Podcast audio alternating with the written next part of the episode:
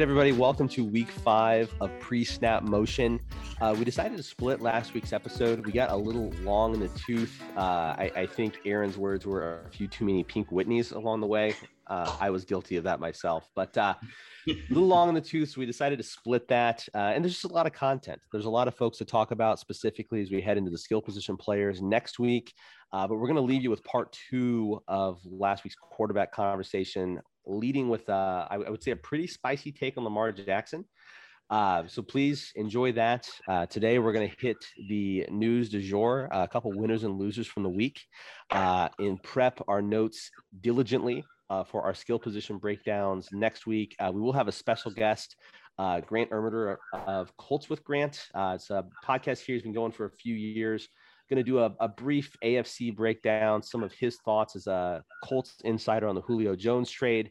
Uh, and he's also going to join us for the uh, skill position players and uh, those tiers. Uh, with that, uh, with me as always, Aaron and Hayden. The gang is all here. Uh, and with that, I'll kick it over to Hayden at the news desk. Oh, yeah. God, you're getting good. You're getting really good at the sound effect, man. Wow, oh, yeah. The timing's there. All right, let's start with uh, Raiders defensive end Carl Nassib. Uh, he became the first active NFL player to come out as gay. He made his announcement Monday in a video posted to Instagram. I'm happy for him. I imagine that's not an easy thing to do, uh, especially in football. I'm glad that he feels comfortable enough to do this. And from what I've seen of the reaction, everyone's been uh, pretty positive, which is excellent.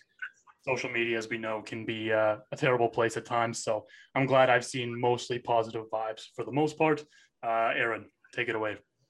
Yeah, I don't know if you want to call him the first guy through the wall uh, with the, uh, what was the other guy? Sam Donald? No. Michael Sam.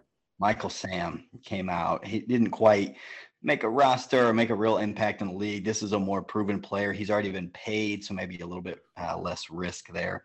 But yeah, the first guy through the wall usually gets a little bit bloody.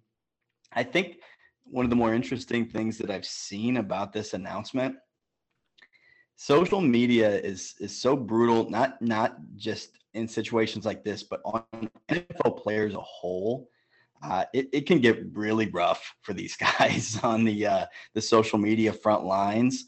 And I think th- I've seen a lot of positive reactions, not just from fans and from the NFL and from the coaching staff the Raiders, but from other players around the league.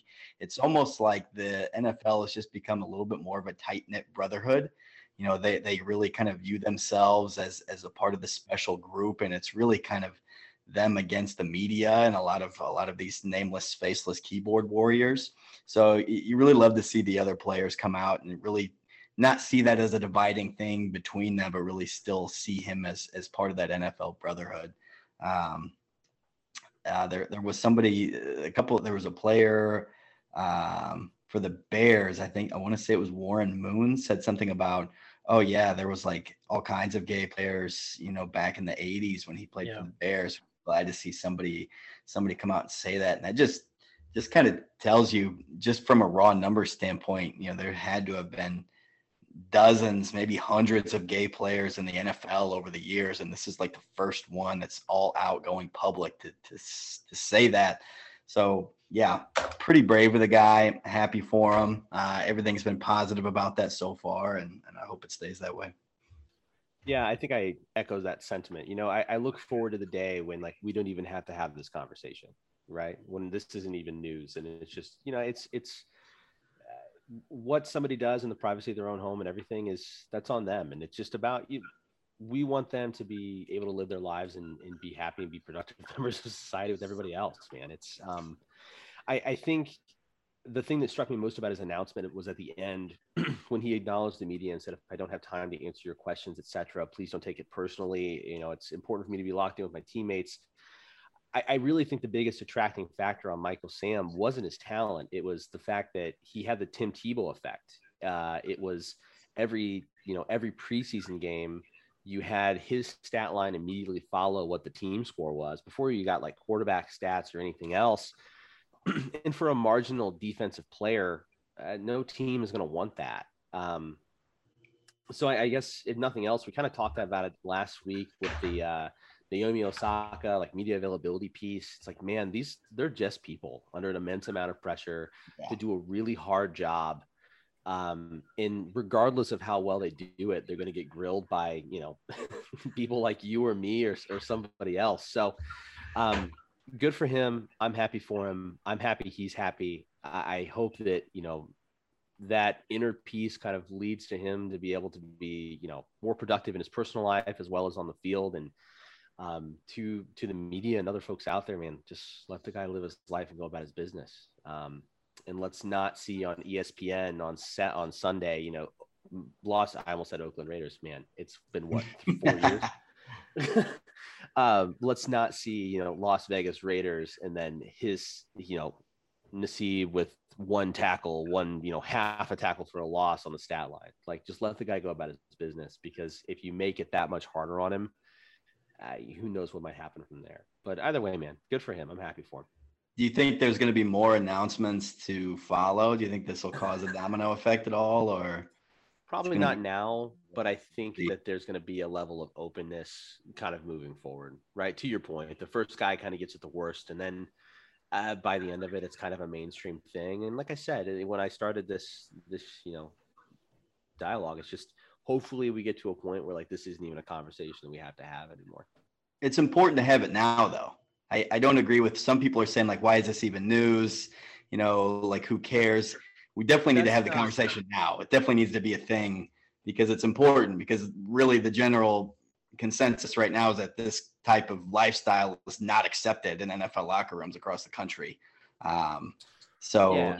yeah. And that's a and that's a fair point. So don't please don't misconstrue my me saying that as I don't want to have this conversation. It's important that we do and acknowledge it and that hopefully gives people who are who are currently closeted or, or uncomfortable the, the courage and you know freedom to step forward and, and say no i'm this is my life as well. What I mean is, I, I look forward to the day where it's so widely accepted and normal that we don't have to have like an announcement and have a media cycle every time someone expresses how they live their life there, there's never been a conversation about uh, NFL players. It's like, yeah, I have a motorcycle and I drive a motorcycle in the off season. People like, whoa, like that's unless you crash it.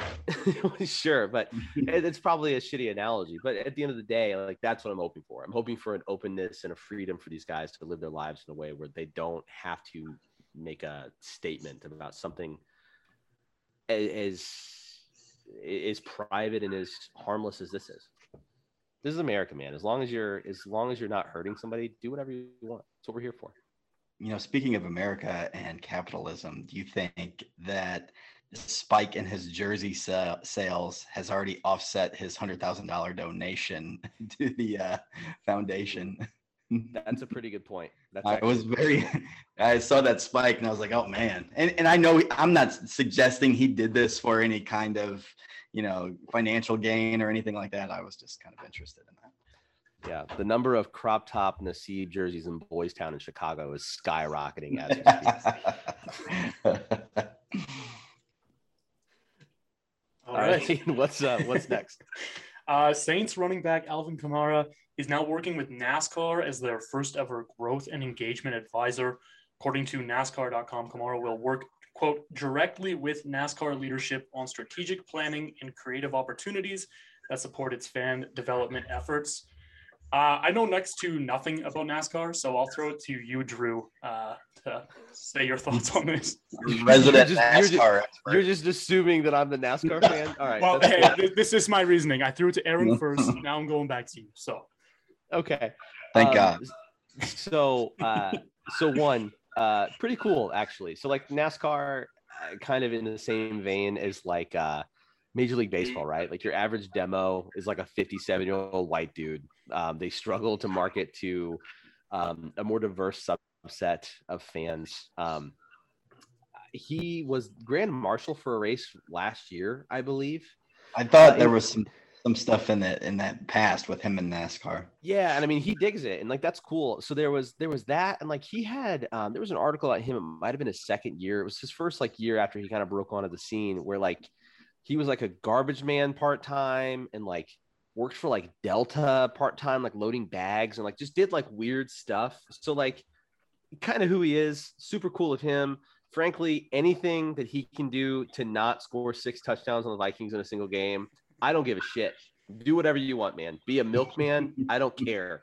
Less stuff, but uh, but no, I mean for NASCAR, stock car racing is another one of those things that's kind of uniquely American. Uh, F1 seen a lot of bump in popularity recently because of the the show on Netflix, etc. Uh, Drive to Survive is awesome. If no one's watched it, like go watch that show.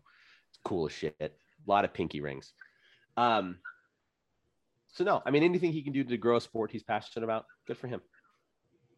You know, honestly, when I heard we were going to be talking about Alvin Kamara on the show today, I just assumed we were talking about his new cereal line uh, because that was huge news for me. Kamara's King Crunch coming oh. fall 2021. So fired up. I'm a huge cereal guy. Profile? Huge cereal guy. You know, that's yet to be announced, and oh. I will not. I will not speculate on that, but uh, I don't know. So so he always has like the gold mouthpiece in, right? Is it gonna be like edible gold? Like is that what we're talking about? Because like if so, I am fucking in. doubt it. Uh doubt it. But yeah, no, I I will definitely be uh waiting outside waiting outside my local Kroger to pick up a box of Kamara's King Crunch the day that launches. I'm fired up for that. Dude's gonna be out there in a tent. Big cereal guy. Big cereal guy. Fills the cracks. Hmm. I've actually been to a NASCAR race. This is kind of off topic, but uh, it, it was fun. I enjoyed you it. You officially know more about NASCAR than Drew and I, since you've been to a NASCAR. Whoa, whoa! I've been to the Brickyard. Hold, hold, hold on, Pippin. Hold on. You don't know anything about me. I grew up in a big NASCAR house. All right, I, I don't watch it anymore. I've not watched it in years. But uh, yeah, man, do you want to talk about Ricky Rudd, the Tide Ride? I'm fucking here for it. Okay. Oh, who these people are? I'm sorry so a, a little aside on the the NASCAR piece. So like um uh, there's this like super accurate like NASCAR simulator game that has like the steering wheel and like a shifter and like it's like really high end. Like Kevin Harvick plays it and like they have like a league for like the guys on like Fox Sports One, like Cowherd, like once a week, like races in this like online super accurate NASCAR simulator. and I'm not gonna lie, I'm kind of like, fuck, that looks cool. like I kind of want to do it. that looks fine. That that sounds like like uh, I would love to do that. I would not like to sit and watch guys drive in a circle for four hours on a Sunday afternoon. But hey, it's just August, me. In like August when it's like 97 degrees outside. yeah, I, I, went in Arizona, so that was that was tons of fun uh, in the sun. Yeah. Oh, yeah. Absolutely, man. Absolutely. Yeah. Yeah. Cool. All right. Um, Vikings rookie Jaylen Twyman was shot four times while in Washington, D.C. on Monday.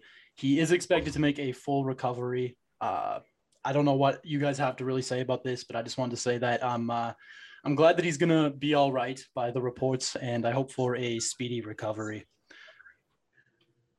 As Drew's laughing, this is well, okay. Well, I'm not gonna say he's a loser because he got injured, like someone on this podcast. Um, so I texted Aaron a video of Jaylen Twyman, uh, oh like in the weight room, like he's just like in front of the mirror, huge, just like the thickest dude. Unbelievable. Aaron's response was, "He looks like a grizzly. I'd be afraid to shoot him. I'd probably wound him, and he'd eat me." And that is oh completely God. accurate. He is terrifying. He's a huge human. Man, it sounds like he's like visiting his aunt or something. And uh, yeah. wrong place, wrong time is what they said. I, I don't know. Um, complete Look, I'm, I'm shocked those bullets penetrated his like Teflon exterior just from looking at those pictures.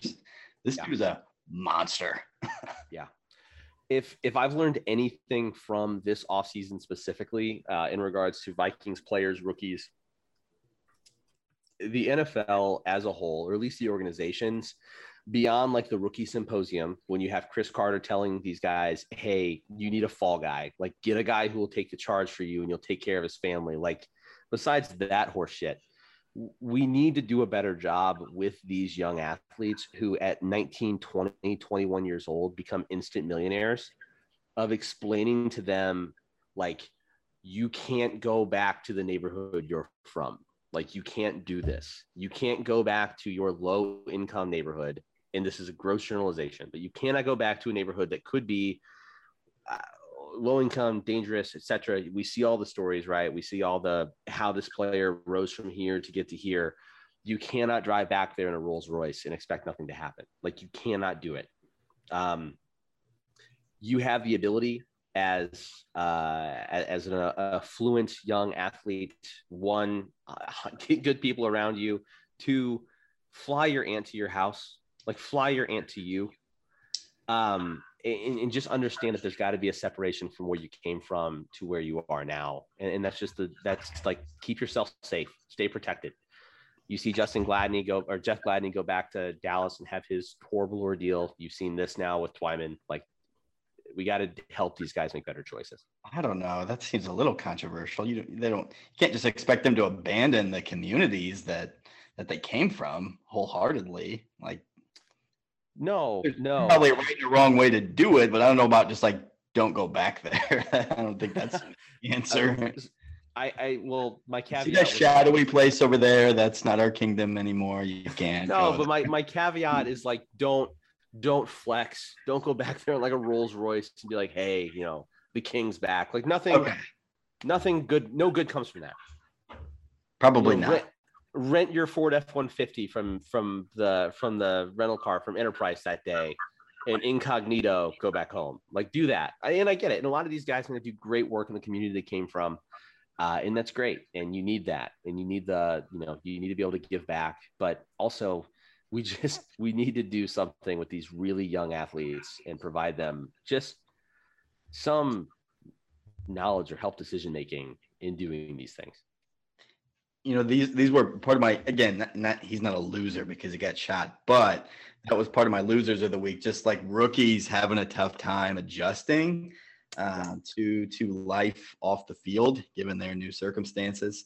Uh, there was another uh, issue. This is obviously different than uh, catching a catching a straight bullet but Zaven Collins the rookie linebacker for Arizona got pulled over for reckless driving. I don't know. They didn't say for sure if alcohol was involved, whatever the case may be. But it's like, why are you why are you driving yourself like anywhere almost at that point in time? Like, yeah, come on, guys, let's let's let's be smart about it. yeah, and and I don't know. Uh, see, that's the thing. Without them being able to gather for like the rookie symposium, where they have realistically the yeah. curriculum is pretty in depth. It's that's like three point. days. If not being able to do it in person, having to do it over the phone, you know, you, we're all in virtual meetings, man, you kind of you check out. You just do. Um, I'm checked out right now. yeah, the Kamara, the Kamara crunch, the Kamara King crunch dropped. And he was like, "Oh shit!" He, he's actually at the grocery store checking out. Dude, um, I can't wait. Yeah, I just, I guess that's it. We got to do something to help these really young athletes because, I mean, that's tough. I, I wouldn't know how I would react to that at 19. Like, hey, here's four million dollars. Like, best of luck terrible things. And well, all right. Next. That's it for news. We're on to winners and losers now. Uh, so I've got one. I got I got a loser this week. Ben Simmons. Oh, holy yeah. shit! Major loser. Um, kick a man so, while he's down. Uh, well, okay. So again, most of our listeners, uh, all like nine of you, what's up? Um, I'm assuming you pay attention to more than just football. So Ben Simmons had a really rough series, uh, missed a wide open dunk, got openly drug after the game by his co co star. Didn't miss it. He didn't even take it. He just he passed it. so uh, Doc Rivers had some pretty uh, negative things to say about him. Uh, my thought though was, has this ever happened in the NFL? Uh, so in thinking about this, has there ever been a time when a player was, you know, A plus graded through the regular season, had a strong first round series or first game, and then basically made a bonehead play and just got banished from their team Aaron and I were talking about it. The only one that I could really come up with was like Mike Vanderjagt that year that he biffed that chip shot, and Yeah. the Colts sent him to the Shadow Realm and like signed Adam Vinatieri the next year, and like now Mike Vanderjagt like owns a bar in the Keys and like just kicks footballs into the ocean. Like I, I don't know what he does, but uh but uh, yeah, if you do you guys have any other examples of players who just got absolutely just banished after the game? I guess Daniel Carlson is another one, right? The Vikings rookie kicker who kicks for the Vegas now. That Mike Zimmer was like, "Don't even get on the fucking plane, like just Yeah. stay here." I, and I, I was going to say, are, are a couple of Vikings fans not going to bring up some shank kickers who have cost you guys some big games? Uh, yeah, I mean, I guess just like the Blair Walsh project was was one of them. I mean, I was definitely in my basement, just like video cameraing myself with a demon in the back. After that, it was a fucking nightmare. I was watching that game with a Seattle Seahawks fan, mind you, and like I'm talking, like I wasn't even talking shit. It was just like pretty gassed up when they were driving, and he sets up for that field goal, and I'm like, oh my god, we're gonna beat the Legion of Boom in like negative four degree temperature, and he just shanked like a four footer, and you know, fuck you, Aaron, fuck you for bringing that up, right? Hey, Can I can I tell a story about watching a game with fucking Seattle Seahawks fans? So Oh, I'm yeah. humble brag. I'm in the Bahamas chilling. Uh, they're they're playing the Monday. they're bringing the the Monday night football game to the movie theater. I'm like, fuck yes, I'm gonna watch because it's the Vikings versus the Seahawks. I walk in there. I'm the only fucking Vikings fan there. The thing's packed with Seahawks fans. I'm like, oh, this is gonna be a great fucking night. You mean there's not a bunch of Vikings fans in the Bahamas? I'm shocked. Well, there was this one guy, and we made eye contact in the lobby, and like, I don't know, we didn't say anything to each other, but it was like kind of like communication. Anyway, I'm watching, and the Vikings are off to a good start, and then they start shitting, shitting the bed, and I'm like about to leave the fucking theater, and these guys fucking clap. They clap as I get up to walk.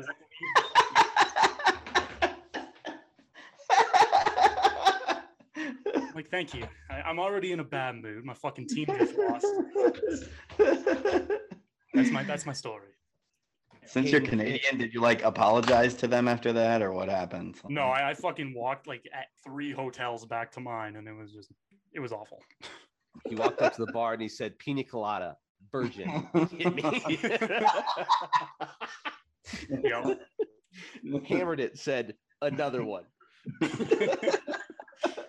Yeah, that, that's bang on. Um, Aaron, what do you got for winners and losers? So I went over my losers. Winners, the 2018 QB class is about to get paid. Um, there are some, and I've been watching this Baker Mayfield situation. Anybody that's listened to the show knows that I'm high on the Browns this year. And I said something to Drew a couple weeks ago. I said, "You think the Baker's going to get extended before this season? You know, they Oh yeah, they picked up, they picked up his fifth year option and they could franchise him and and I, I thought at the time you told me there was no way that the team would do that because they didn't have any reason to. There was no That is- reason. that is not what I said. I said Okay. the Browns are the kind of organization that will show their ass and fuck this up and give him like a five year, like buck forty deal. That sounds more familiar. So, and you know that Lamar Jackson and Josh Allen, they're both just like waiting with bated breath to see what kind of money that Baker makes. Because correct me if I'm wrong, I what do you guys think? What what what's the pecking order with these quarterbacks? Do you think it's for sure that Josh Allen gets paid the most and Baker gets paid the least? Lamar is the most interesting guy to try to evaluate because you know we, we've talked about him a little bit. I know you'll talk about him later on this show, Drew. But it's like the dude's won an MVP, but is is he can he can he keep is this repeatable durable success is he gonna be able to do this for another five ten years so I, i'm interested to see how this shakes out how do you guys think it, it, it falls you think it goes allen jackson baker Hayden, I like that order. I think that's the correct order. Um, I don't see how Jackson can really stay healthy if he continues to play how he's playing. So I think, like you said, Allen, Jackson, Baker. That's that's the top three out of those guys. That's the order. Simple as that. Yeah, I, think you're probably right. Allen is 100% going to be the highest paid. Uh, reason he had one really strong year of production. He's on an upward trajectory, at least theoretically, right? Um, the Bills haven't had anything for so long that they're going to pay him. Like it's they are going to give him a key to the city. They're going to name a buffalo wing sauce after him. They might even name the field after him. It's just they're going to keep him as long as he produces. And the Bills are in a position to where if it's like six years from now and they're like, oh wow, that kind of blew up, that's fine. Is if he gives them three good years, that is the happiest they have been since forever. Yeah. Um, Mayfield will be interesting. Uh, one, so he has enough self confidence. It's well documented that I think if they offer him something low or like disrespectful, I, I honestly think that he'll counter that. Or he, I, I would say that he's the most likely of these three to like play on a franchise tag one year. Mm. And I don't hmm. think that'll happen either. I, I, think the Browns are really trying to add stability to that team uh, and at least the semblance of that. I think they'll get something done, but I think they'll pay him more than what he's probably worth. Jackson is the most interesting for a couple reasons. Yeah. One, you made the point about uh, health. Uh, can he stay healthy given the style he plays? We've seen, um, you know, some of the the frustrations in the playoffs, but the Ravens are the smartest organization out of these three teams we spoke about.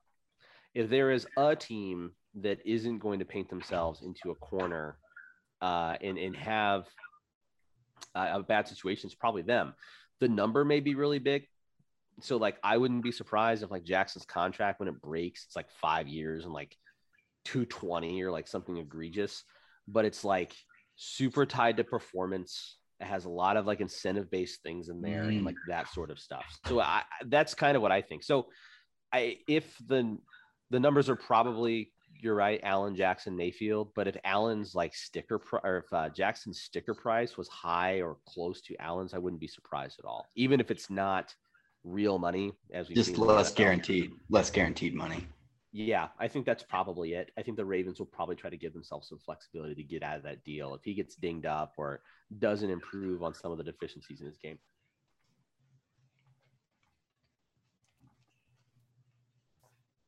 All right, I have, have a, a loser. You gave me a winner, or somebody, Hayden. I have a winner. Uh, it's quite simply the fans because you guys are going to be able to get back in these full capacity stadiums. While up north here in Canada, I can't even go watch a friggin' movie at the movie theater. Um, no, you know, as somebody that watches all the games on TV, uh, I missed the fans last season because it's just yeah. better and better with with them in the stands. So uh, major win for the fans and the one fan in uh, the Chargers. So there you go. Especially like in the first few weeks when they were trying to do that fake crowd noise. Yeah. And they didn't quite have it like they just weren't in rhythm with the plays. So yeah. like something would happen and there would be like a five second delay, and then all of a sudden like you'd hear these fake boos or cheers. It was really bad. It was it was tough. It was tough. Yeah, you know, I, I remember last year the NBA bubble specifically thinking like, oh, this is actually isn't that bad without fans. Like you hear the players, there was like an interesting portion of the product. Um, and now I'm watching playoff basketball with like full arenas, and you're reminded like just how much better the product is with fans in attendance. Um, yeah. I'll be at the Vikings opener week one. I'll be at Colts Rams week two. I'm gonna hell boys. I might try to hit a game a week. I don't know, but uh, I'm uh, I'm dying to get back out there and see what it's about. Um, yeah, no, good call, Hayden. Whenever they finally lift the uh, the travel ban, we'll, uh, we'll we'll get you here. We'll get you here in Indianapolis for a yeah. game. We'll go we'll go see somebody. Fully vaccinated can go across the border now. So I got my shot next week, my second one. So we're getting there. Waxed, vaxed, and and ready to relax. Look at you. Damn all right, right. yeah. um, all right, boys. Anything else we got to hit today? That's all I had. Yeah, same here. Cool. All right. Well, hey, uh, guys, please stay tuned. Uh, second portion of our QB rankings from last week are hitting. Uh, some pretty, uh, some pretty stellar Lamar talk here. So Lamar's getting in. All right. Yeah, I mean, not what I said. I have a very hot oh. Lamar take. I have a very oh. hot Lamar take. I am interested to hear how a guy that rushed for a thousand yards and seven touchdowns as a quarterback isn't going to make tier two. Yeah, that's great. Michael Dick, Michael Vick did too. He never won a Super Bowl. Um, he so, would have been in tier two. So I'm I'm driving the car today, and I'm thinking about our quarterback tiers after you presented this idea. So I'm thinking about Lamar Jackson, and I out of our listeners, Sup Tanner, um, I know most of them are cross sport conscious. I know this is an NFL pod, but I, am going to need you to ride with me on this take. Lamar Jackson is to the NFL as Giannis Antetokounmpo is to the NBA. Mm. They are elite athletes who are both MVPs, hmm. who have, have been honored by their peers and coaches amongst the league. Uh, in the regular season, will make plays that will make other extremely athletic men look unathletic, mortal, like you and me trying to guard them, right? These guys who have, are professional athletes just look terrible. Lamar Jackson in the open field with a football is to Giannis Antetokounmpo in transition with one guy in front of him in the bucket. But both of those guys in the playoffs have to have an offense created around them in a specific system for them to be successful. And two, are the easiest to make one dimensional. The Chargers did it Lamar's rookie year where they played seven defensive backs. And it's like, cool. If you want to try to run, we're going to put only speed on the field and we're going to stop you. I, I think that as electric as both of those guys are, without being in a perfect situation uh, against perfect opponents, I, I, I don't know that either one of them can win a ring by themselves. That was poetry in motion. That that was quite a take, and it's making me rethink my entire stance on Lamar Jackson. I think it's a fair fair point that you make, and it's a good comparison because I can see it as well. So you're saying he's not in tier two then? I think he's in tier three. So, yeah, so Giannis is, Giannis is not in tier two in the NBA either. That's what you're saying. I don't think Giannis in the NBA wins a title until he plays on a team with another superstar. Like a legit, he's going to have to go somewhere else to win a title if he ever yeah. gets one. Because so him, Giannis is never going to be the best player on a World Series on a on a NBA championship team. So Giannis would be a one A, one B type. Like it, it's like a LeBron. That's a dot deal. That's a crutch. It's not. It's not a crutch. No, I mean like so when LeBron went and won a title in Miami, the first year was he a head and shoulders better player than Dwyane Wade? Dwyane Wade got more MVP votes that year than LeBron James did. Look that up. He was the alpha of that team. Get out of here. That was LeBron's team. Okay, so cool. So if Giannis goes to Miami in two years, and it's him, Jimmy Butler, Bam Adebayo, uh, in the two shooters. I mean, yeah, sure, he's probably the best player on that team, right? But I think that team has a better chance of winning the title than this godforsaken Bucks team coached by Bud that sucks. This is an NFL podcast. This is an NFL podcast. well, let's steer back to the Ravens then. Do you think the Ravens roster, as constructed with Lamar being the head of the snake, is a Super Bowl winning team? No. Not in the AFC, no. no. Okay. The I don't disagree AFC, with that. I think they're the third place team in their division this year. All right. So Lamar is out on the bus, according to Drew. That is tier two. So I'm sorry, gonna... second place in the division. I said third. They're not. Pardon. Second place, but they're they're a wild card team in that division. Like, if you get the Ravens down by ten points, they will not win the game. That yeah. is just what it is. Yeah, that's that's probably fair. So then, who are we looking at then to close out tier two? One, two more guys. Who are you thinking? I think it's Dak Prescott. Opens it up here a little bit. I think I, I was going to say Dak as well. Yeah, I like Dak a lot. um, look at his five starts last season before his injury. Uh, 371.2 yards per game. Um, he had nine touchdowns, four interceptions. Uh, he can run the ball, three rushing touchdowns during that time if he can stay healthy, and we've talked about him before on the podcast, if he can stay healthy and he has a really strong year, then he is definitely a tier two quarterback. Yeah. Didn't Dak Prescott lead the lead in passing for like three weeks after he was out? Yeah, like, wasn't that a stat? So. I and think I think so, that yeah. he end, and I think that he led the NFC East in passing until like week fifteen. Well, they were awful. So. Let me throw the brakes on this just a little bit, just a little bit. Okay. So Dak has arguably like I don't know, I don't know if I want to say the best, could be the best, probably a top three trio of wide receivers. Mm-hmm. He has a probably top five or six running backs still in Zeke, and they have Stop. one of the best offensive lines in the league. And he led the league in passing for that long because their defense was the worst in football, and he had to throw the ball like 50 times a game to to keep them in it. I mean, he, he took advantage of those opportunities and he put those yards on the board. But I'm saying he he he his situation is like the exact opposite of Deshaun Watson. Like if you put Dak on the Texans, if you do a role reversal, you put Dak on the Texans team from last year, they are now they're they're probably drafting Trevor Lawrence first overall. They might not win a game. But if you put if you put Deshaun Watson on the Cowboys team of last year, that's like NFC championship level team right there.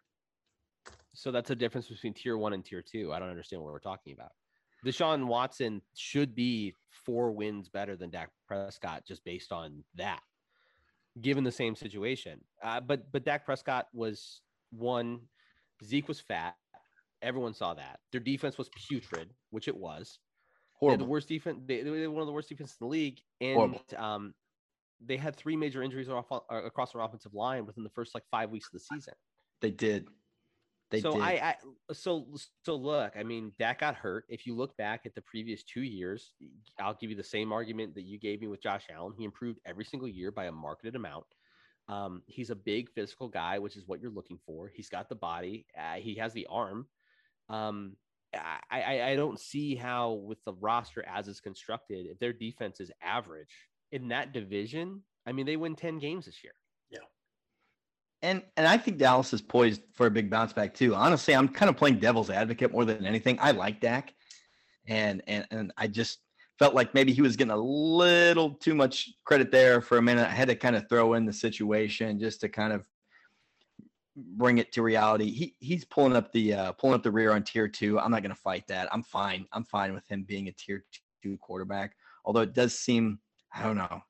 It does seem like there's a bit of a gap between like Dak and, and Tom Brady and Russell Wilson. But yeah, so he's so he sits in the, so he sits on the third row seating of the van. He's in the bench seat in the back. He doesn't get the cool captain's chairs in the middle. That's fine, but I but I still think he's there. I mean, versus the versus Lamar Jackson, Matt Ryan, Baker Mayfield, Ryan Tannehill, the guys following. I mean, I I would take Dak over any of those guys at this point. Yeah, same here. You know, I don't like that analogy because that implies that Tom Brady is driving and that Russell Wilson's sitting shotgun. And I don't want to listen to Ciara on like a 10 hour road trip with that bum picking the music the whole time. Wow. Just... I respect your commitment to the co pilot runs the radio. I really appreciate that. And then as soon as Tom's like, "Hey, can we put on?" And then but and then like as soon as Tom's like, "Hey, can we change the Russell's like never touch a black man's radio?" Like that's. uh, tier three. Uh, can I give you my like pick for like tier one, like number one? Who drives in tier three? It's not Lamar Jackson. God, what in the world? I think it's Matthew Stafford. I think Matthew Stafford's finally in like the perfect fair. situation where he can he can win. Their defense is so good might take a step back. They lost their defense coordinator uh, who took over the, the San Francisco or the San Diego job. They still have Aaron Donald. They still have Jalen Ramsey. They haven't had a first round pick in 17 years. But uh, but Matthew Stafford, uh, for all of the arm talent and everything, we talked about him on the pod last week. I I love the situation. I love the system. I love him with an offensive minded coach for once. I mean, look at the coaches that this dude has played with and the offensive coordinators. He, he, it's really dude. Bad. It was it was it was Jim Caldwell.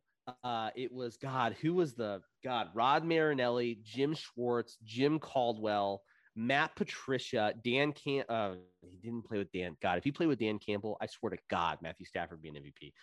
Um, it's just more. That's, that's just more. That's just more Dan fan love, man. I love Dan Campbell so much. Um, I, I love Matthew Stafford and everything he brings to the table. We talked about it last week. Can he win? Can he, can he do all these things, perform in prime time? Because he's always had to come from behind and, and make big plays. But if you're looking at again, gonna that big time throw percentage, number one with the lowest amount of turnover worthy plays. His uh his amount of them was lower than some of the others, so he fell short on the uh, like number one consideration. But the best percentage of any quarterback last year. Uh, we know Matthew can make plays. He's a gunslinger. He's he's Brett Favre part deux. Uh, for my French friends, what's up, Hayden? Um, yeah, man, I love him in LA. From a human perspective, the whole Stafford to LA thing is one of the most interesting storylines in the NFL this season. So you have a kid from Georgia, who then goes and plays in Detroit. So we're talking about two pretty blue collar places. Um, and then he now now he goes to LA. Now now he's under the lights. Now he's the you know the starting quarterback who's supposed to lead them to a Super Bowl, and the whole like West Coast, the whole the whole city of LA is kind of watching them.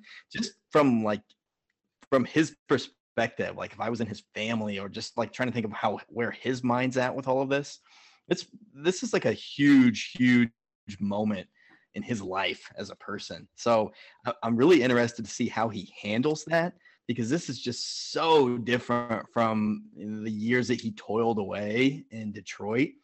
And I think, you know, the, the range of outcomes is so wide. I mean, what he could just own it. He could just take over, be the alpha, and they could absolutely go to the Super Bowl in the NFC. Absolutely could go to the Super Bowl in the NFC. Or maybe it's not for him. Maybe the family's not comfortable. He's not comfortable. They never find a rhythm. Maybe they, you know, scratch into the playoffs and lose in the first round and the whole, they blow the whole thing up. I don't know. I don't know. I mean, that's unlikely, but I'm just really interested to see how it plays out. All right, I want to piggyback one thing on that, and then Hayden, I want to I want to hear your thoughts on Matt Stafford. Everything I needed to know about Stafford when his wife had brain cancer and he was like going into workouts early at like 2 a.m. to get his personal workouts in, taking his wife to chemo, and then coming back and like practicing with the team. That tells me everything I need to know about Matt Stafford and like who he is and like how he's going to approach the business in the game of football. Um, the culture shock of going to LA, I get it, but, but I, I, don't buy it, man. The the guy is football player through and through. Has, has only had rave reviews from everybody he's ever played with. Um, I, I love Matt Stafford when he brings to the Rams this year. Other than I, I am oh, rooting for the guy. Yeah. There there aren't a lot of excuses really for both Stafford and the Rams this year. Their roster is really good. Uh, this is some of the best weapons that Stafford's played with, and the defense is really good. I don't. You guys mentioned him as a potential MVP candidate, and I, I like that. Um, I don't see a lot of excuses if they're not very good come the end of the year. I mean, the division's tough, I guess, but I don't see a lot of room for uh, Matthew Stafford to uh, for for any excuses, I guess, if for uh, Matthew Stafford. All right, so who's riding shotgun in tier three? I mean, I'm assuming it has to be Lamar, right? Just based on I'm putting my foot down. We're not pushing Lamar any further back in this conversation.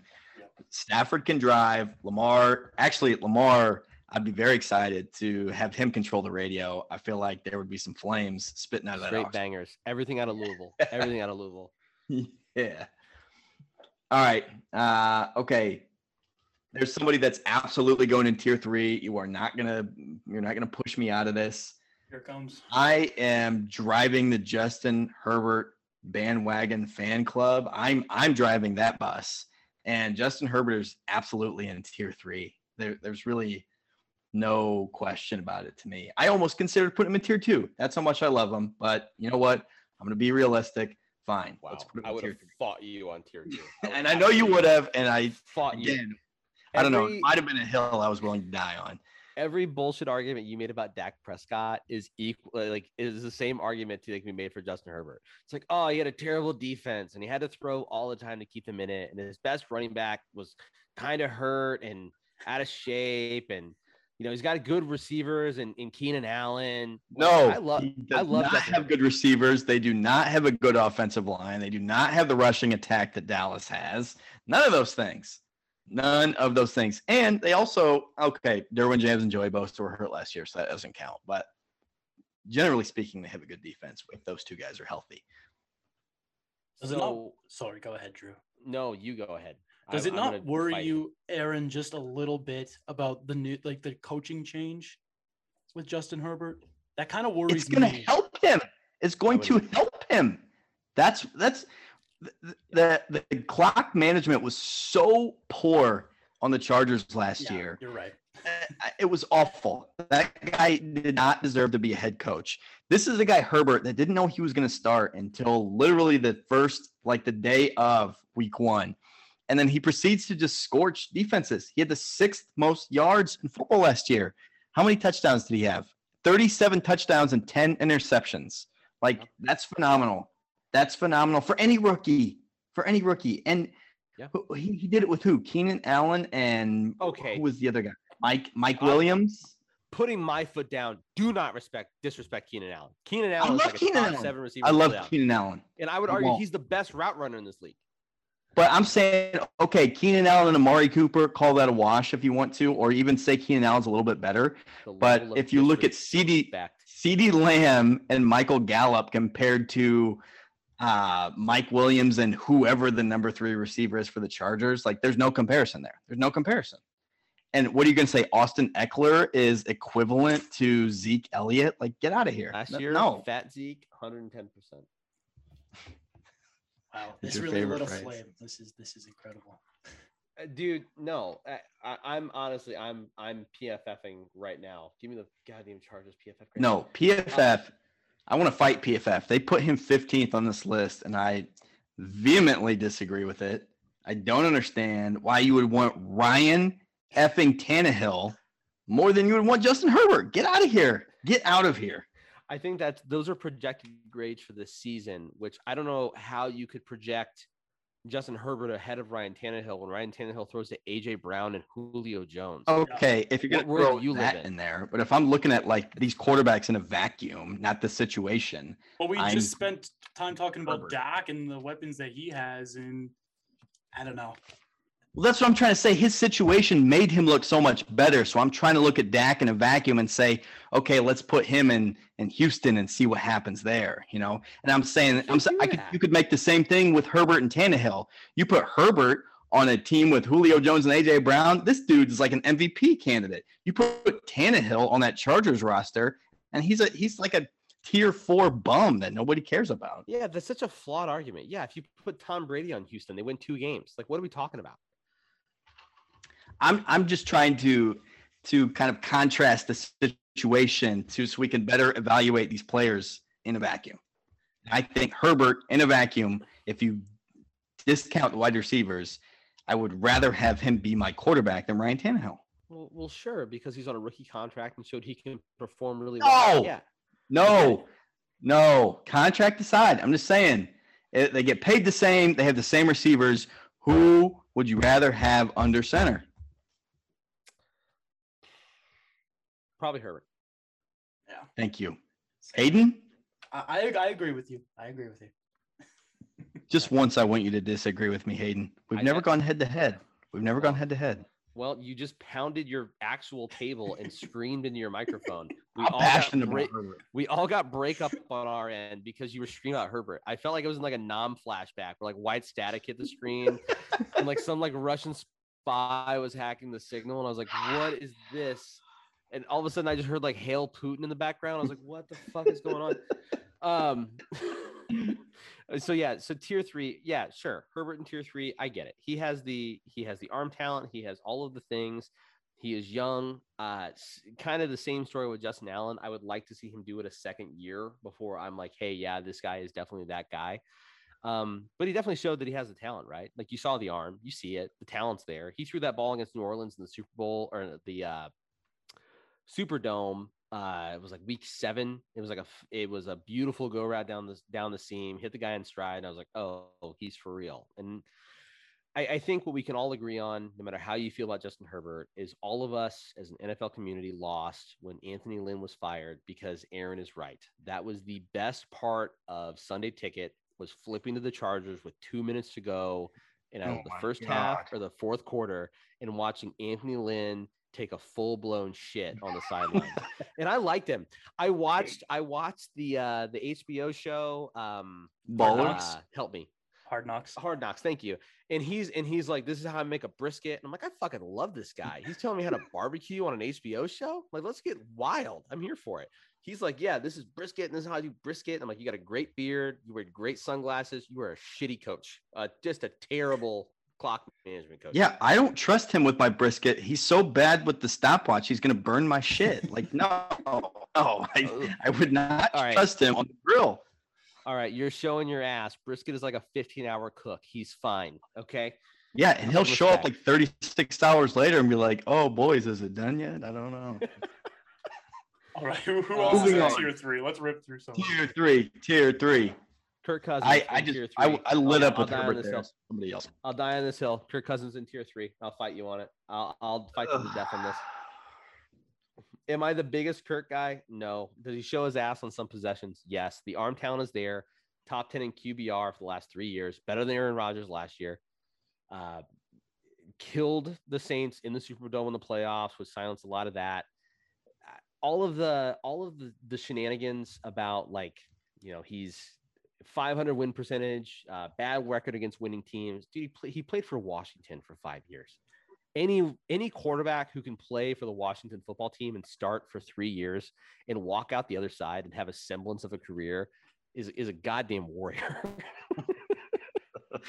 um, w- with Justin Jefferson, with Adam Thielen, um, with the improvements they've made on defense this year. No, man, like I'm I'm clearly a little biased, but there's no way you could look at me and be like, hey, this defense is going to be 25th in the league again. And Kirk Cousins, who had the seventh best offense in the league, mind you, is going to suck or or, or, or, or regress beyond that to some unrecognizable number. I mean, there- I, I don't. I'm looking at their schedule. I, I honestly think they win 12 games. You guys are so optimistic. This is going to be such a hard season for you guys. It's going to be brutal. I I will. Here's what I'll say. Here's what I'll say because I know Hayden that you're going to agree with Drew here. So I I will allow Kirk Cousins to sit bitch like in the back or whatever, but he's definitely sitting behind Matt Ryan and probably Baker Mayfield as well. He sits in a captain's chair next to Baker Mayfield. He is ahead of Matt Ryan. I will not stand for that slander. Whoa. Absolutely Matt not. Ryan?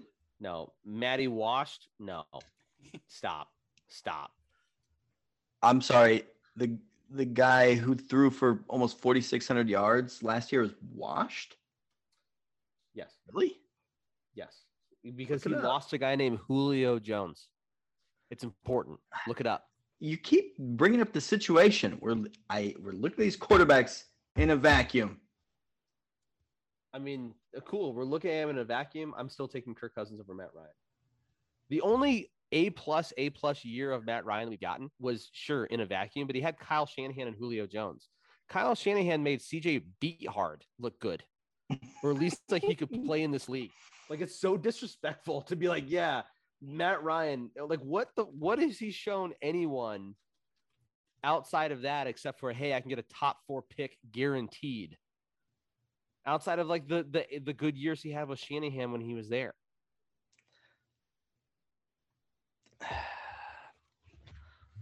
I'm with you. I mean, if it's me, if I'm the scout, I'm taking Matt Ryan over Kirk Cousins, but we can agree to disagree on that. Kirk I- Cousins belongs in tier three. I'm willing to concede that. Yeah, But- I, I don't even want to. 30 35 tutties to 13 picks, 4300 yards. Like what are we doing? Like yes, the guy sits in tier 3. Those stats Yeah. if, if, No, I I'm, co- I'm fine with that. if I covered those stats up and I put him next to Matt Ryan with the same stats, you'd be like, nah, yeah, sure, both of those guys are probably the same. But because you see his name and he has like a Mormon cheesy ass smile and has shitty Verizon commercials, you're like, oh yeah, no, that guy fucking sucks. Yeah, the numbers are a little more similar than I would have expected them to be. Because you got brainwashed by Skip Bayless, man. Just admit it, all right? Just Ah, I don't watch Skip Bayless. I refuse. I refuse. Fine. They're both. They're both in. no, no. I I, th- I think that I think that Kirk Cousins and Baker Mayfield are even planed. PFF agrees; they're virtually the same in terms of their grade. Um, Baker has a, a great supporting staff. Um, I think that Cleveland's going to mess up this Baker Mayfield contract, and they're going to give him some just fat number. Um, and I think that's when Cleveland's really going to show their asses as an organization when they're like, "Hey, yeah, Baker Mayfield, here's a buck sixty for like five years." It's an like, interesting. Oh, it's a really interesting situation with his contract in Cleveland because they could they could extend him right now before this season for like a reasonable number or both sides could roll the dice and say eh, let's see how this next year goes. Because if Baker if Baker balls out and they win playoff games this year again he's going to get paid. Which so I- they, they're they're they're rolling the dice. They're rolling the dice if they don't just extend him now. Um That depends on what camp you're coming from. If I'm Baker and I'm sure the number they floated Baker already, Baker is gambling. Baker is driving that white Rolls Royce for that tiger in the back all year. And that is for sure. He Um, definitely seemed like a guy who would bet on himself. well, I mean, their entire game plan last year was like, hey, we're going to run the ball 35 times. And granted, like OBJ was hurt. Uh, Landry at, at his purest form is a possession guy, right? Like he's not, Yeah. well, Jarvis Landry's not a number one in this league. And Njoku was hurt. I understand all the arguments, but Baker, outside of like a couple like two week stretches, has not shown anybody the ability to be like a top 10 quarterback consistently in this league. Like a glorified game manager. Yeah, yeah. He's he's a glorified game manager because he came from Oklahoma and it like it has cool gifts. Like that's it.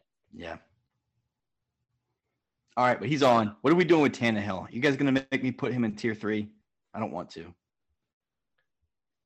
Uh, Hayden, how do you feel, Ryan Tannehill? Um, fuck. I mean, I, I, I think, I think he should be the last guy in tier three. Uh, Is he the guy that's like folded up in the cargo hats, like a baby stroller in the back? Like he's Yeah. just kind of like he's just in there. yeah, or he's just like hanging on to like the rear bumper for dear life. I don't know. Um, he led the league with five fourth quarter comebacks last year, six game winning drives. I mean, I, I I like him as in the situation that he's in. Obviously, in Miami, he wasn't wasn't great, but uh, I, I say tier three is probably uh, fair for him. Late tier three. Ugh. I get it, and especially if he throws for like 4,500 yards with Brown and Julio this year, it's gonna be like, whoa, I can't believe you guys didn't even think he was tier three. Blah blah blah. Like, I, I can see the possibility. This guy is going to walk up to the line of scrimmage this year in the NFL, and he's going to have an eight-person box because he has Derrick Henry and like two tight ends on the field, and then Julio Jones and AJ Brown are either one-on-one or like in a zone. Yeah, like bro if you cannot like look i am a subpar minus athlete. I have an okay arm maybe 75 in a cage who knows? I'm throwing a tutty to julio jones or aj brown this year. Uh, there's going to be so many holes in the defenses he faces i mean what, what's going to happen when they sell out against the pass against the titans any of these teams i mean hell the colts the jags any team that you think has a good defense, when they sell out to stop this pass, and it's just like, yeah, cool. Derrick Henry's going to carry the ball 25 times against a six or seven man box. Like, God bless you, everyone. Can I, I? I just want to touch on one point there. I would be willing to put a lot of money down that you can't break 70 in a cage. Wow. Can we just can we The le- correct that? The level of disrespect is uh, unbelievable. 75. 75 in a cage right now. 100%. Absolutely. Oh God. This can we all right. I- I- mean, like, I'm gonna touch base with you. We're gonna circle back. We need a video of this to be posted That's fine. on the Twitter account. That's great. Let's do it. Yeah. This is gonna happen. This is absolutely gonna happen. All right. Let's do it. Okay, so whatever. Tannehill's Tannehill's in three. Let's go to four. See, so tier four, I, I kind of feel guilty, right? Because you're looking at tier four and who we have left. I mean, Kyler Murray, Joe Burrow, Kyler. Danny Jones. Uh, there's Carson Wentz is in tier four. So tier four, if that is truly, hey, like I'm in the market for a new quarterback, I don't know that I agree with that. I, I feel like we should have a four and a five. I feel like four should be like results are still out, or like, hey, we feel like like tier four is like you've been on two dates and it's like you know what i like them but like you're not you're not going to extend them you're not you're not going to give them some fat contract or anything right away I feel like maybe maybe a good uh, description of tier four could be like they're one season away from like being a backup somewhere, or they're one season away from you know a new contract. Like this is kind of a make or break deal for a lot of these quarterbacks, especially the rookies that are coming up on like year three or four. It's like, all right, is this our guy? Is Danny Jones, Kyler Murray, or Joe Burrow? Are these our guys, and we're going to extend them, or are we going to start scouting quarterbacks again? And same with Wentz. Wentz is like, if he blows up in Indy this year, like he's on the bench somewhere next year. Yeah so so i, I think that's fair in, in tier four realistically if we're going to call it that um that year three quarterback is what tier four is right? Year three, theoretically in the NFL, you are your finished product. You're going to get better, but you're the core of who you're going to be in the league. Right. So like that's our Kyler Murray's, that's our uh, our Danny Dimes. That's uh, I mean I would put Carson Wentz in there because this is to your point. I mean this is it for our guy. yeah. Like uh, so yeah. Let's let's let's start there. Um, let's do Kyler Murray. Uh, I I think Kyler Murray is, is firmly in that spot. He took a nice step forward last year. Um, his quick twitch, we talked about it last week. The guy's electric. Uh, he is like if someone took Lamar Jackson and put him in like a blender and was like, "Hey, your arm's a little better, but you're five inches shorter." Like that's Kyler Murray. Yeah. Um, his his uh, his athleticism though is it's freaky. Um, I, I think that as long as he stays healthy in in year three, some of the improvements they've made on the team. I mean, I locked the Cardinals over last year, if I rem- if I recall, which is probably my worst bet. But you know, great. Here we go. Uh, so yeah, big fan of Kyler in tier four here. You know, I think for a different reason, we also have to throw a couple of guys like Fitz and Big Ben in this category also. Yeah. Um, you know, they're guys that they could absolutely have like QB one weeks or like, you know, have these explosion 300 yard, four touchdown games, but they're also, again, they're like one bad season away from their careers probably being over. The only one I'm going to argue there is Big Ben. Big Ben's career is over. He's done. This is it. And that's where my money is also. That was like my strongest lock was the Steelers going under. But I I don't know, he he seemed like rejuvenated in the second half of last year. We definitely saw it like the arm strength was there a little bit. I don't know. I just What are you talking about? The second half of last year, they opened up 11 and 0 and one and five in the last six games. They were dog shit the second half of the year. but if you're looking at Big Ben, his arm looked totally cooked in the beginning of the season. And then like a switch flipped and he started chucking the ball around again about halfway through the year. It's true. Look it up. Check out the stats. Uh, sure. All right. I'll, I'll I'll believe you and bite. I guess. What about Carr? Is Uh, Carr getting in? Is Carr getting in uh, tier four here? I They're think he's tier shopping car, man. Ooh, disagreement. Hayden, state your case. Yeah. State your case, Hayden. Oh shoot. I think he's underrated. I mean, personally, I do. Uh, he had over four four thousand yards last year. He had twenty seven touchdowns, man. Uh, nine interceptions, five game winning drives. I think I, I like him in tier four. I think that's where he belongs. But m- maybe mid to back end tier four because he's not on the same level as a Kyler Murray. I would say Oh yeah. Don't ever disrespect Colin Murray like that again. no. I don't know. I mean, I, you could argue that results wise, they're probably not that far apart. Kyler definitely does it in a much more explosive, exciting way, but he's also probably not as like polished and buttoned up as Carr is. They they probably, you know, I don't know. They probably get to the same place. One of them is just a lot more fun to watch. Yeah, I mean, it, it, so Derek Carr. One thing I truly, truly appreciate about Derek Carr, his commitment, not just to his teammates, but to the chin strap. His facial hair is straight out of like a 2005 Paul Wall video. It is unbelievable that this man cannot change.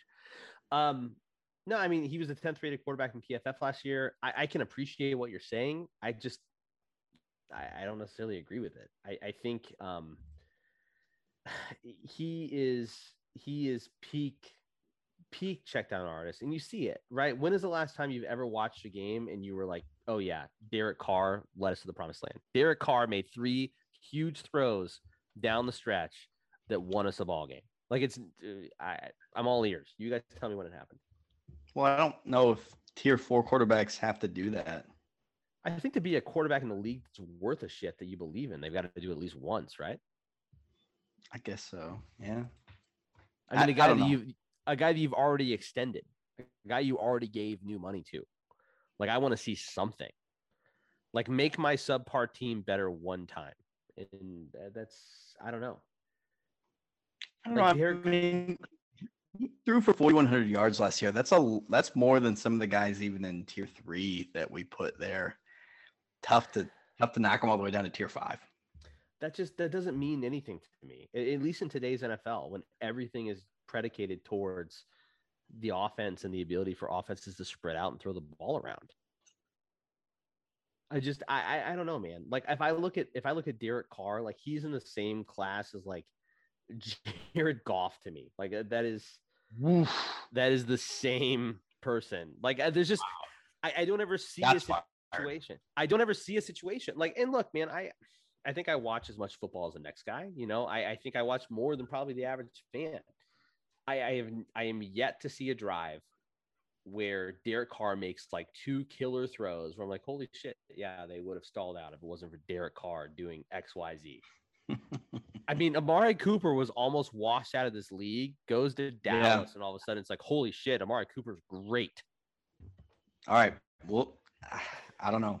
I feel like you're getting outvoted here two to one. Hayden and I are feel pretty solid about our boy Derek Carr being in. That That's cool, man. You put him in the car. I don't give a shit. He sucks. That's fine. I mean, you can put him wherever you want to, but I don't want him playing for my team.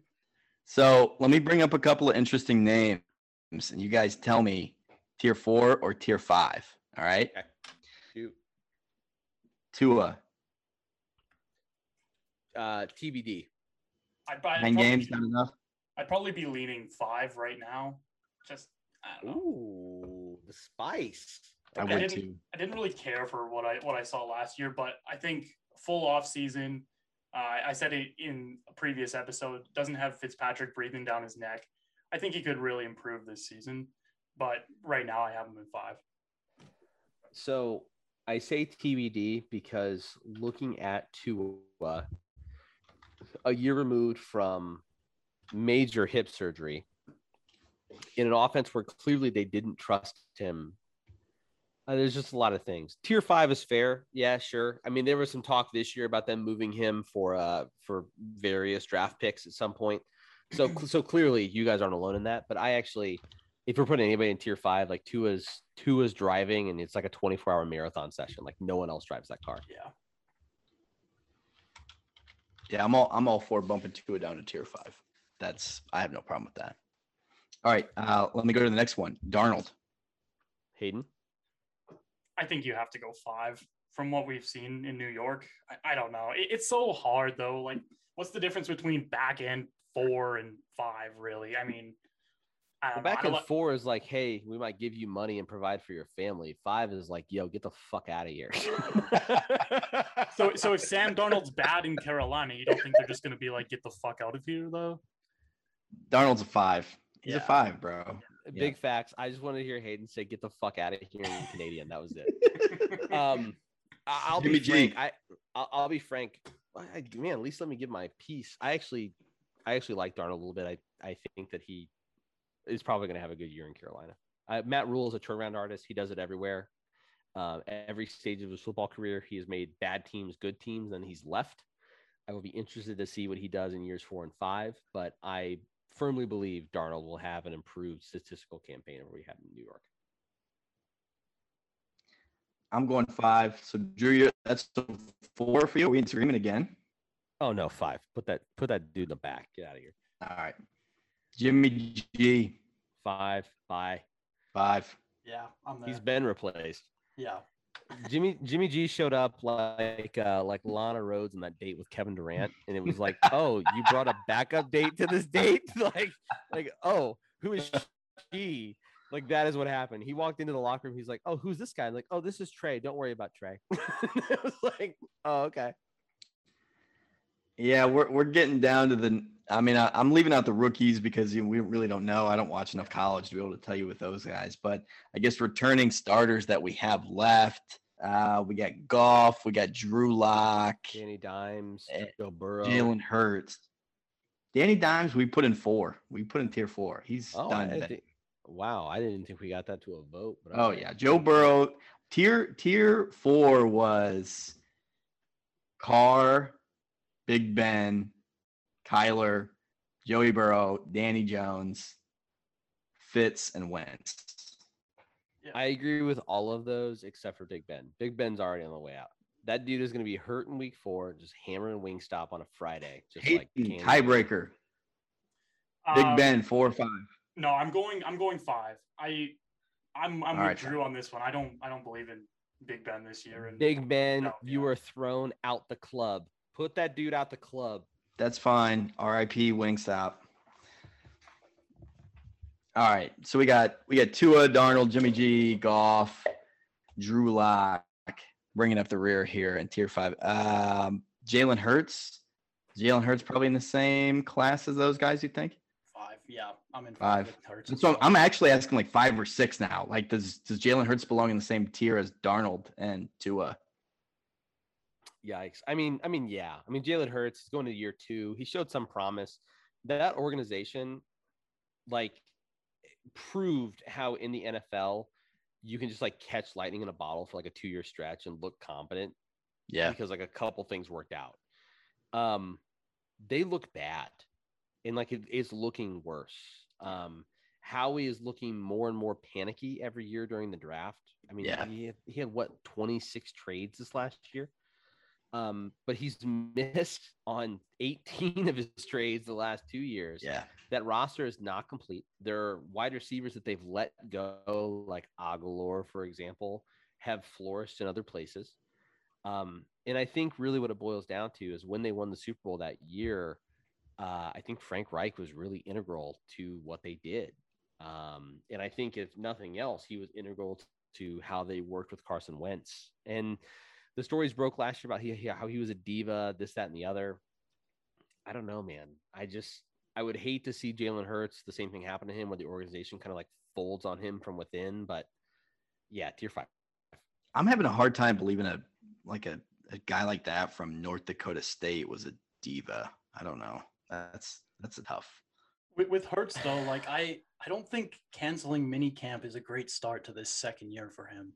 Like I know it's No, it's, yeah, it's a definitely little bit, but I don't, I don't like that idea. Yeah, new coach. I, I don't like that idea of canceling mini camp with him. I'm, I'm putting him tier five, probably. yeah. Yeah. Who is next? Uh, we got Goff, Drew Lock. We can skip Jimmy G since he's probably not going to start very long. And then I don't know what to do with New Orleans. I don't know if we should. It- the Jameis. answer is not talk about it at all, I guess. But Taysom Hill, Jameis Winston, I don't. All right, guys. Uh, all right, gun to your head. You want Jameis Winston or Mormon Tim Tebow? You tell me. Who do you want starting at quarterback for your team this year? I Jameis Winston. I don't Yeah. know. I, Jameis Winston. I mean, yeah, it's Jameis. It's Yeah. that was a, a rhetorical. Yeah, it's Jameis. Okay, I'm glad. I was like, you're making me feel weird about this, but I guess, yeah. no, they're gonna they're gonna do this thing where like they walk out on the hill and like, hey, here's this weird wildcat formation. Figure this out, guys. It's like, well, he's gonna. It's just dumb as shit. The Saints are. Eh, I feel, and it's well deserved. We respect the Saints because of their track record over the last decade. They have had the Saints come forward to it as as one Vikings fan who Saints fans are the goddamn worst, man. They're awful people. So it it makes me feel really uneasy when I think about teams that are so well coached, like the Saints and the Steelers, and just assuming that their time's up and they're going to be bad. Like these are guys that just Sean Payton and uh, help me out, Steelers coach Mike Tomlin. Mike Tomlin. They But just figured it out, man. No, dude, you're missing the point. Those guys figured it out when they had top 10 quarterbacks on the roster. Sean Payton had Drew Brees for 10 plus years. Yeah, yeah. Like you figure stuff out. When you have a guy who sets every statistical record for quarterbacks, you just figure it out. Or It's like, oh, Drew- Brees has been like an old man shell of himself for four years, and they kept it going with great offensive schemes and one of the most underrated defenses in the last two years 110% i would even argue back to 2017 drew brees was was angling towards washed but I, I shouldn't say that. 2018 he angled towards washed because 2017 he was still very firmly drew brees. But when you have a quarterback brain and you have the the head coach quarterback brain meld and it's quarterbacks identify things that allow you to get into plays that allow your schemes to work I, I agree with you, but I think you're overvaluing what Mike Tomlin, specifically Mike Tomlin, uh, and and Sean Payton have brought to their respective teams and what they'll bring moving forward. I mean, Big Ben's cooked, man. He's done. He is beyond al dente. He is done. I I I wouldn't I wouldn't disagree with you. And what's mean, your on- philosophy? It's like Mike Tomlin's going to be like, "Hey guys, we're going to cook up, we're going to Pittsburgh Steelers football. We're going to run the ball 47 times and play great defense." That- that, that hasn't been them for 10 years. I think that about wraps it up, boys. Nobody else on the list. I'm I refuse to talk about Drew Lock versus Teddy Bridgewater. I'm not No. going to do that. Um, so I'm going to pass on that. Any final for- thoughts from you boys? Uh, Drew Lock, firmly in tier five, knows every word to Jeezy's put on, and that has to stand for something. Did you make that up? Is that is that real? Yeah, remember the video of him on the uh, on the on the sidelines last year? Uh, he throws a touchdown. He goes over, sits on the sideline, puts his helmet down. They start playing music and the thing. He's like, "Put on for my." He knows he knows every he knows Okay. every word to put on. I, now I like Jake Lock a little bit more than I did before. Okay, well, Drew Lock, Jake Lock is a Paul brother that you've lost, I think. So What did I say? Jake Lock? Wasn't that the Yeah, old he's- Titans quarterback? What was his name? uh, Was it Jake Locker? Jake Locker. Yeah. as mentioned before, uh, join us next week. We're going to hit wide receivers and running backs. Uh, Grant is going to join us from the uh, Colts with Grant pod. Uh, look forward to seeing you all. Uh, stay safe, enjoy the weather, and we will talk to you soon. Bye, mom.